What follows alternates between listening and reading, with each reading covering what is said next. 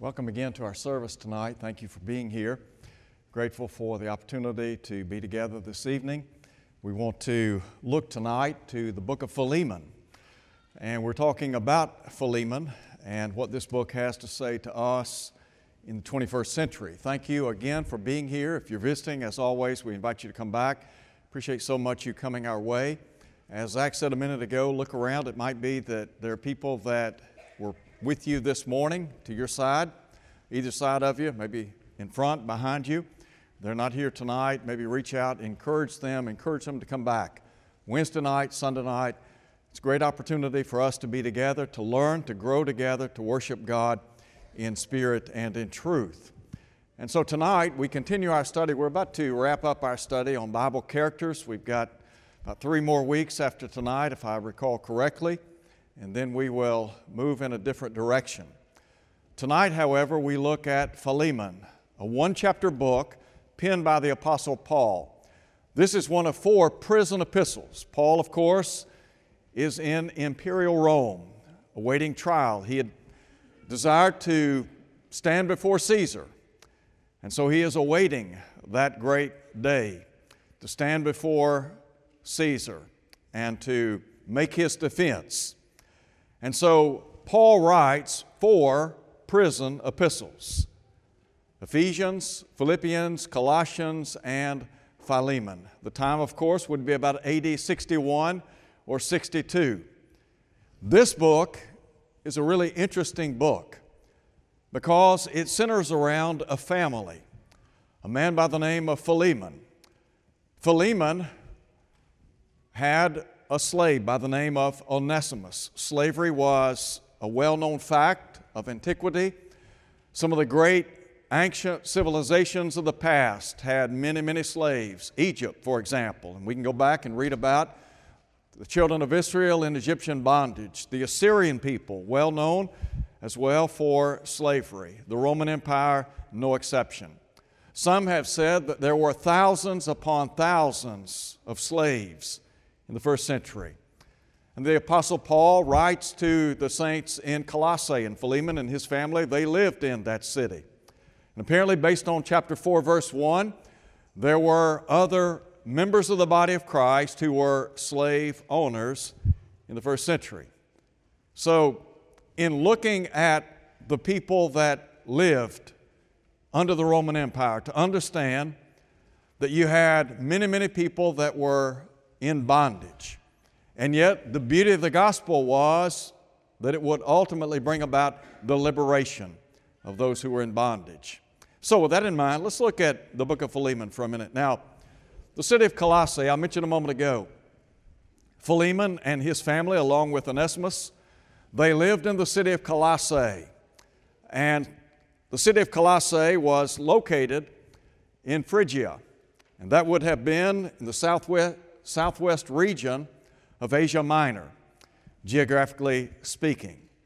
Now, Paul is writing from a Roman prison cell. He has come in contact with a fellow by the name of Onesimus. Somehow, some way, Onesimus has escaped and made his way some 1,000 miles westward to Rome. And it was here that he came in contact with the Apostle Paul. So I want to begin by, first of all, talking about the relationship that Paul had with Onesimus and with Philemon. So pick up with me in verse 1, if you would. Paul begins writing by saying, Paul, a prisoner of Christ Jesus, and Timothy, our brother, to Philemon. Now, note, if you would, the special relationship that they enjoyed with one another. He identifies Philemon as a beloved friend and a fellow laborer. Those of us who are in Christ, we are knit together by the bond of love, aren't we? Matter of fact, Jesus taught us to love one another. One of the great truths that He taught during His ministry was that as He loved us, we are to love one another. In other words, the depth of love that He demonstrated toward the human family is to be manifested by those of us who belong to the body of Christ. And in so doing, that makes a very bold statement to a lost and dying world. It says something about the community of believers. And then, again, identifying him as a fellow laborer, somebody who apparently had stood side by side, shoulder to shoulder with the Apostle Paul in advancing the cause of Christ. And then in verse 2, he speaks of the beloved Aphia and Archippus. He identifies him, that is, the son of Philemon, as a fellow soldier. Everyone who is a member of the body of Christ is said to be a soldier of Christ. Now, the warfare that we're involved in is not carnal in nature, but rather it is a spiritual warfare. For example, Paul would say that we are to endure hardship as a good soldier of Jesus Christ. In Ephesians 6, he talks about putting on the armor of God, the whole armor of God. But now note, if you would, verse 3. Well, let me back up and note again verse 2, one thing. Apparently, Philemon and his family were somewhat well-to-do, at least from the vantage point of having housing large enough to accommodate a congregation of God's people. You had a group of people, Christians, that were meeting in this home as the church that called out the body of Christ. So in verse 3, he said, "Grace to you and peace from God our Father and the Lord Jesus Christ." Now note verse 4.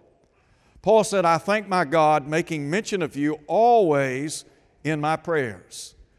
One of the things that would be good to do over the next year, if you're looking for a specific study, I would encourage you to go back and look at some of the things that are said about the prayer life of the Apostle Paul. It's interesting to note how often he expressed prayerfulness on the part of saints, members of the body of Christ, and for the church collectively at large. In verse 5, he said, "Hearing of your love and faith, which you have toward the Lord Jesus and toward all the saints." What we do, what we say, is oftentimes reflected in the community in which we live.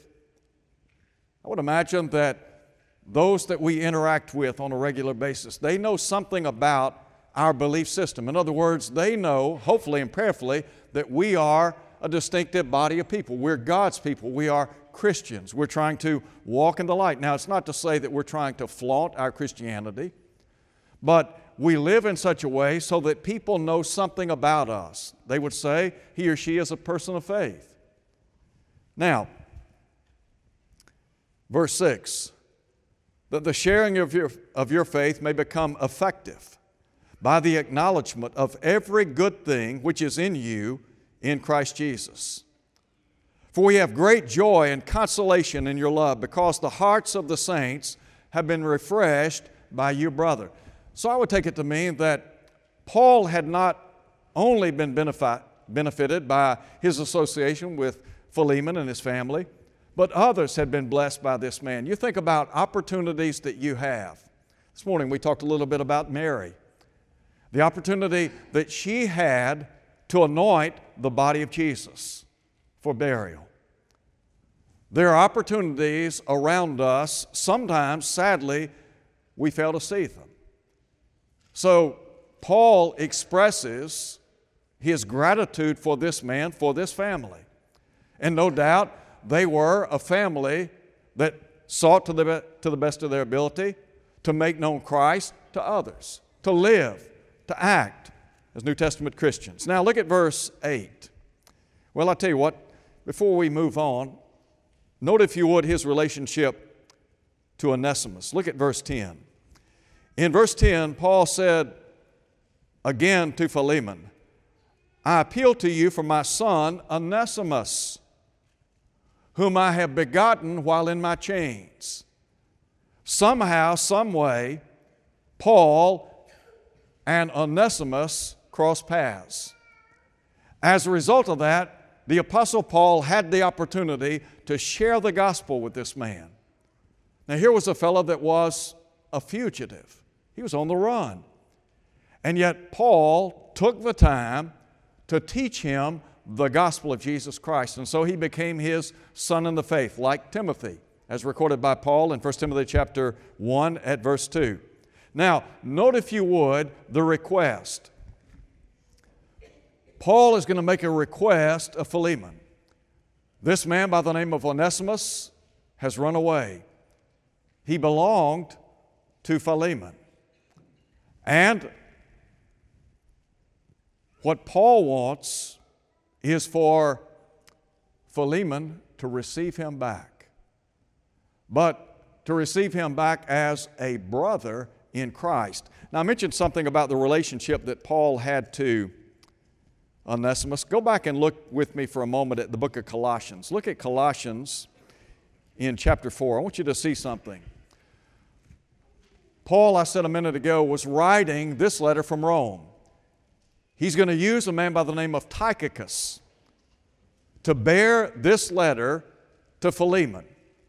And he is going to send this letter in the hands of Tychicus along with Onesimus. And so here's what's said beginning in verse 7. Tychicus, who is a beloved brother, a faithful minister, and a fellow servant in the Lord, will tell you all the news about me. I am sending him to you for this very purpose, that he may know your circumstances and comfort your hearts. Now, bear in mind again, Paul is going to make a request of Philemon to receive Onesimus back as a brother in Christ.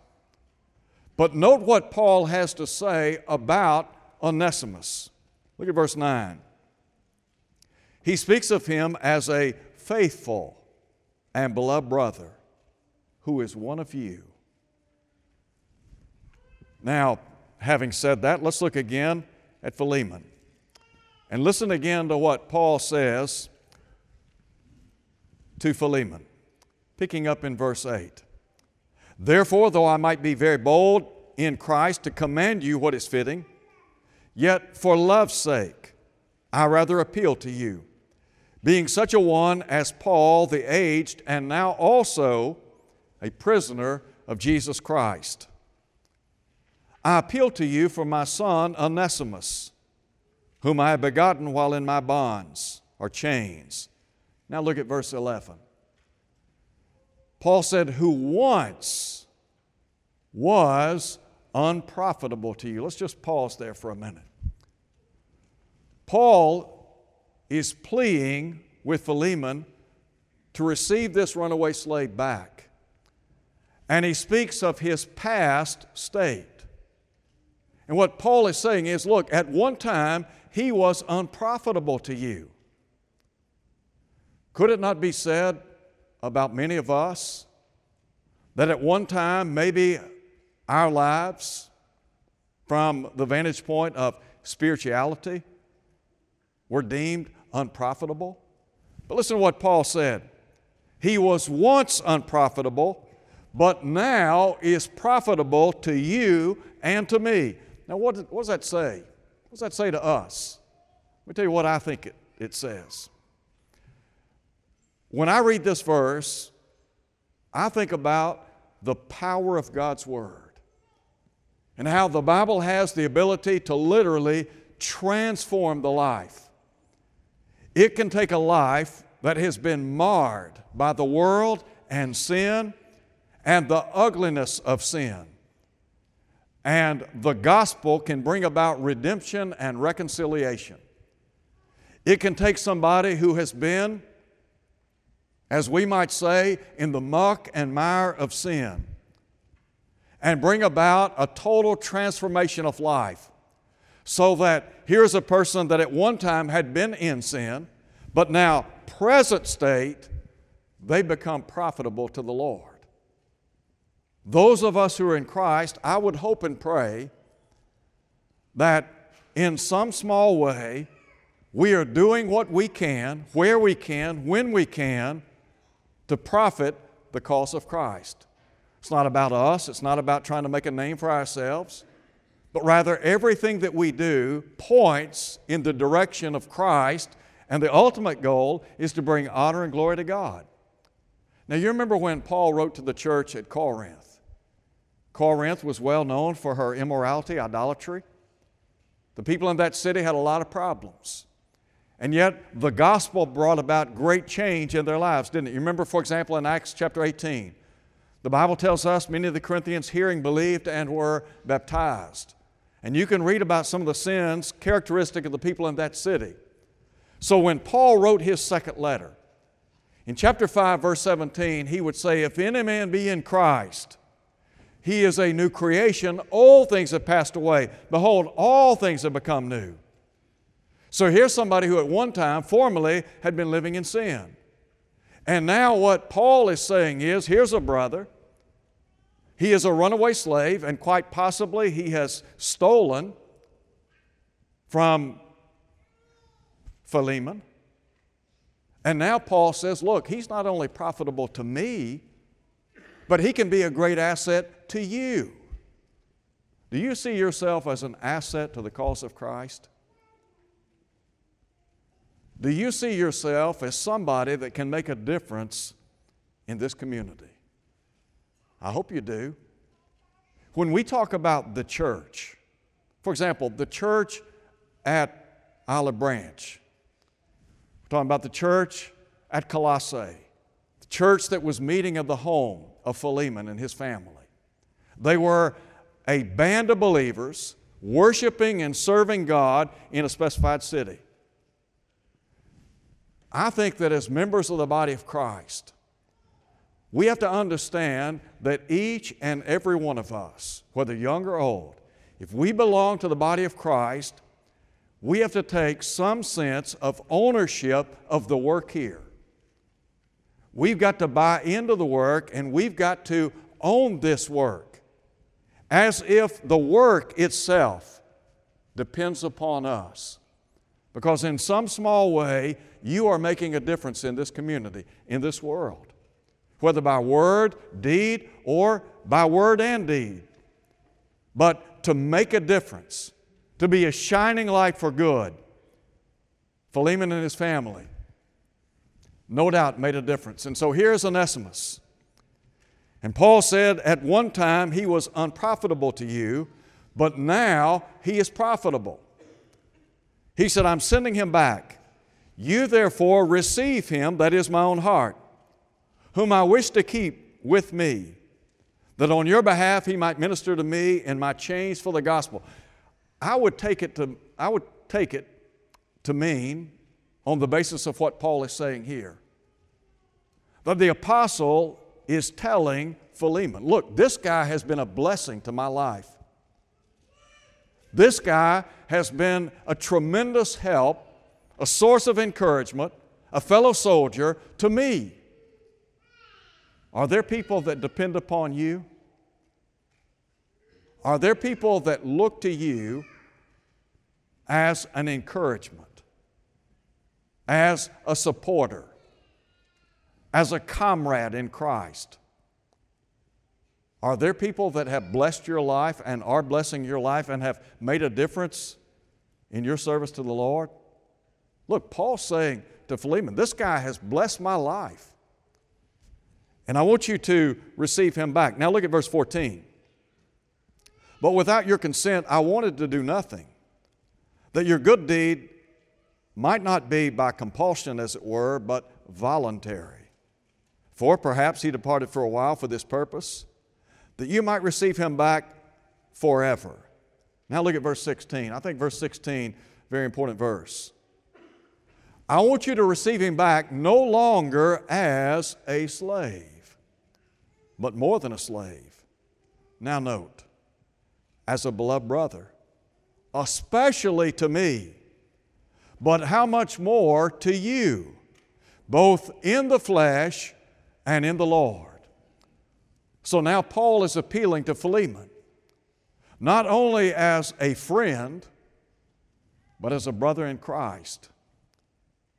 And he's telling Philemon, look, I want you to receive this fellow back, this fellow by the name of Onesimus, who is a runaway slave that at one time had been unprofitable to you, that in all likelihood had stolen from you. But I want you to receive him back, and I want you to receive him no longer as a slave, but as a beloved brother in Christ. Now, if you go back and look at the first century, I mentioned a moment ago that slavery was a real problem in the first century, not just in the first century, but in antiquity. So here's a question. How do we bring about changes to what we would call the social evils of our age? In the first century, not only was there a problem with slavery, but the plight of women. Women, sadly, were viewed as nothing more than property. So how then do you change the landscape? Well, I think one of the things that has to be kept in mind, the gospel is God's answer to the social problems of any age, of any generation. How do you change the thinking of men toward women? You preach the gospel, don't you? I mean, think about ancient Rome would later fall. Now, granted, they fell from within. But you think about the impact, the influence that Christianity had on the Roman Empire. And think about Philemon. He is a slave owner. And Paul said, look, I want you to take him back. And I want you to take him back as a beloved brother in Christ Jesus. How then, as a slave owner, can I view this man as a brother in Christ?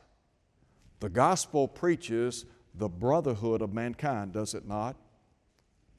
Acts chapter 17, you remember the Apostle Paul when he stood on Mars Hill? And he said not long ago that God has made of one. In other words, out of one, really that's what that denotes. Out of one man, God has made all men to dwell on the face of the earth.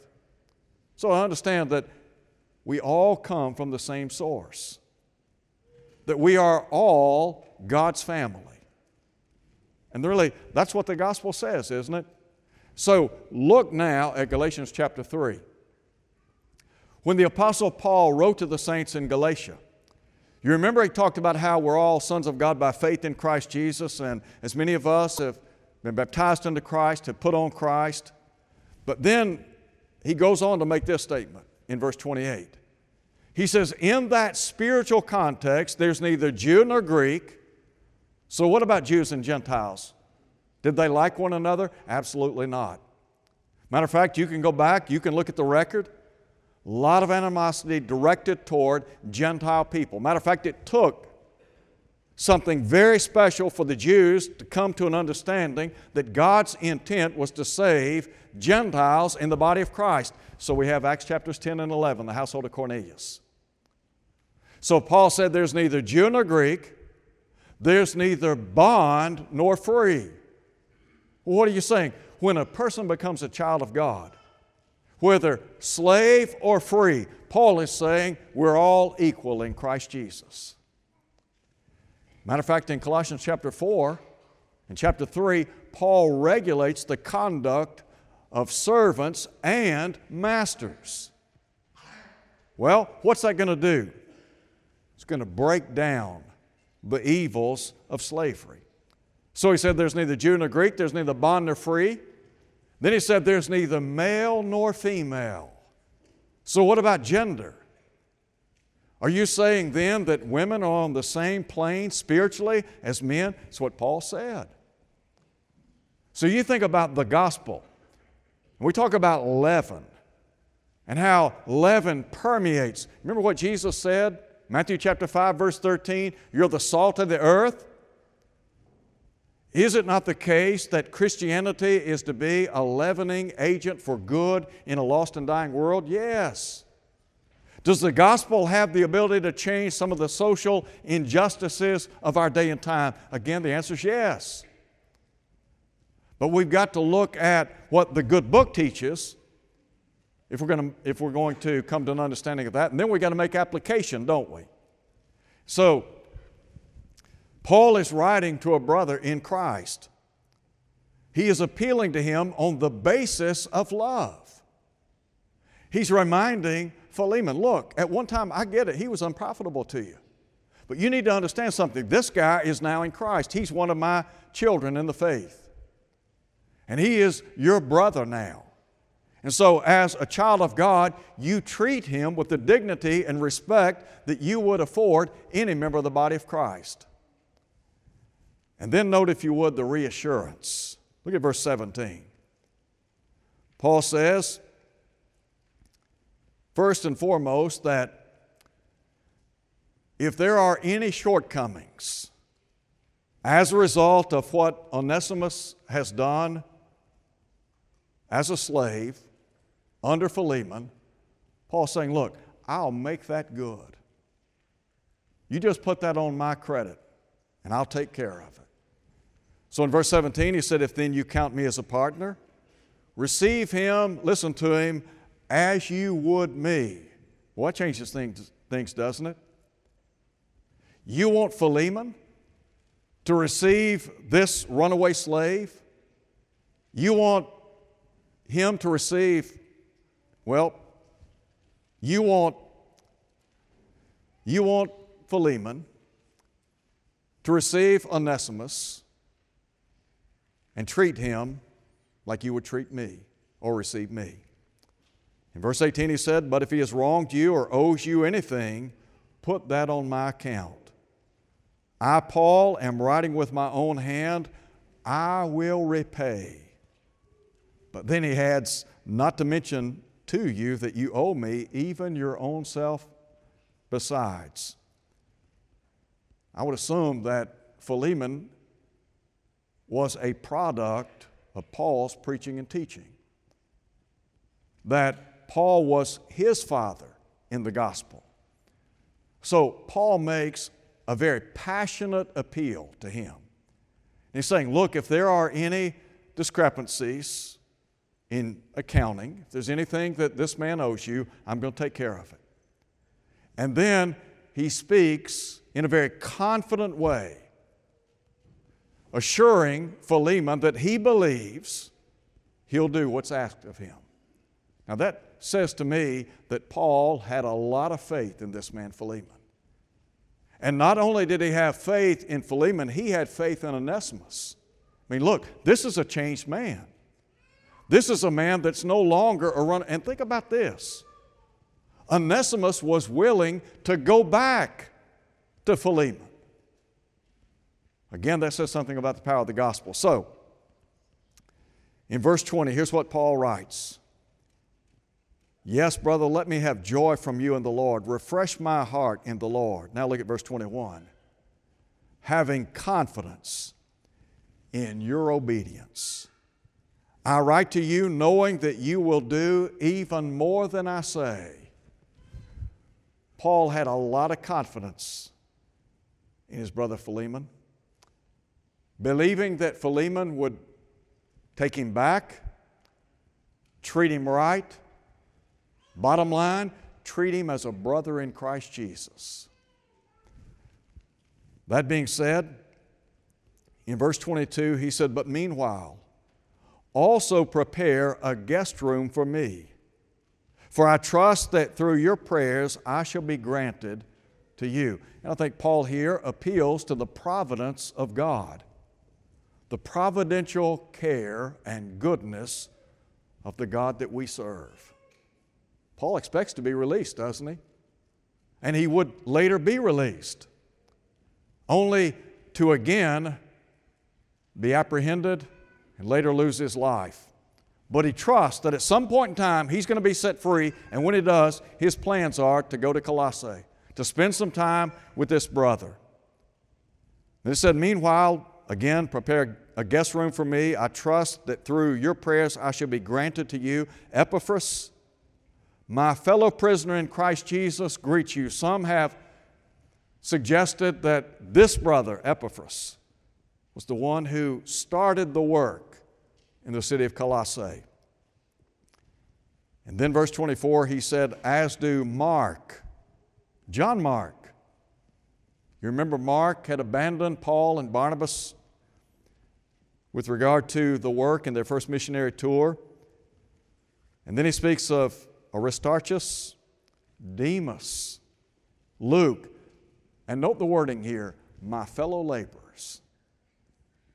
Just by way of reminder, Demas was a fellow laborer, fellow servant of the Apostle Paul. He's writing about AD 61, 62.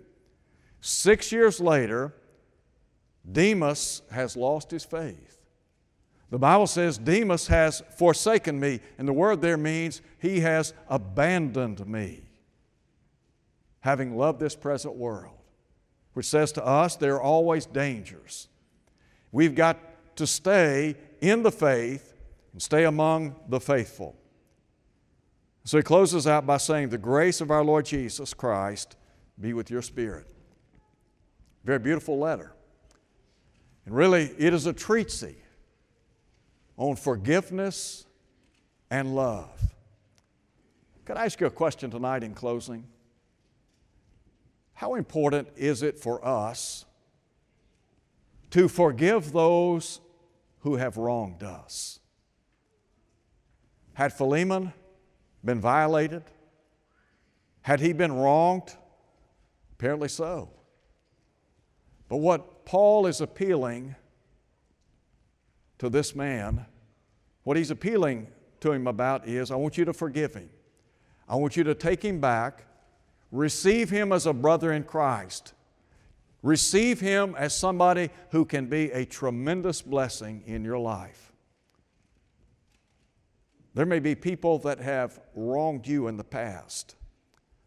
To understand that our forgiveness is contingent on our willingness to forgive others.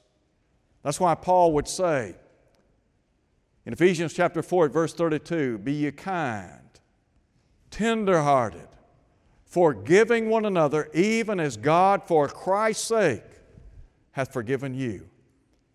You think about the Lord forgave you for whatever is amiss in your life, and He will continue to forgive you.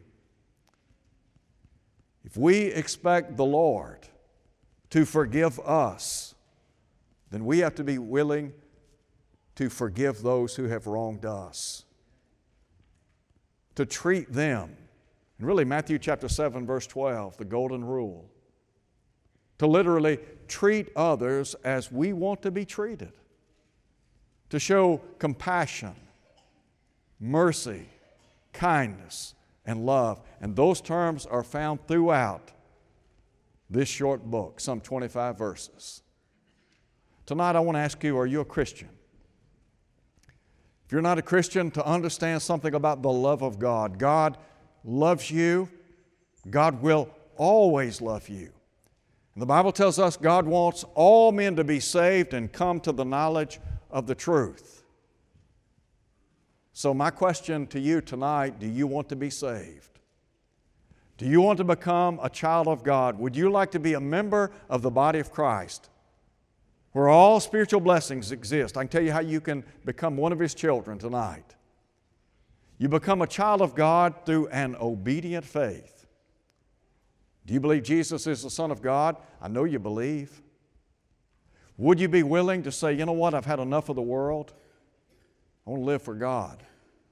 I want to try to the best of my ability to live for Him day in and day out. I'm going to put away what has been hindering me in the past. I'm going to repent.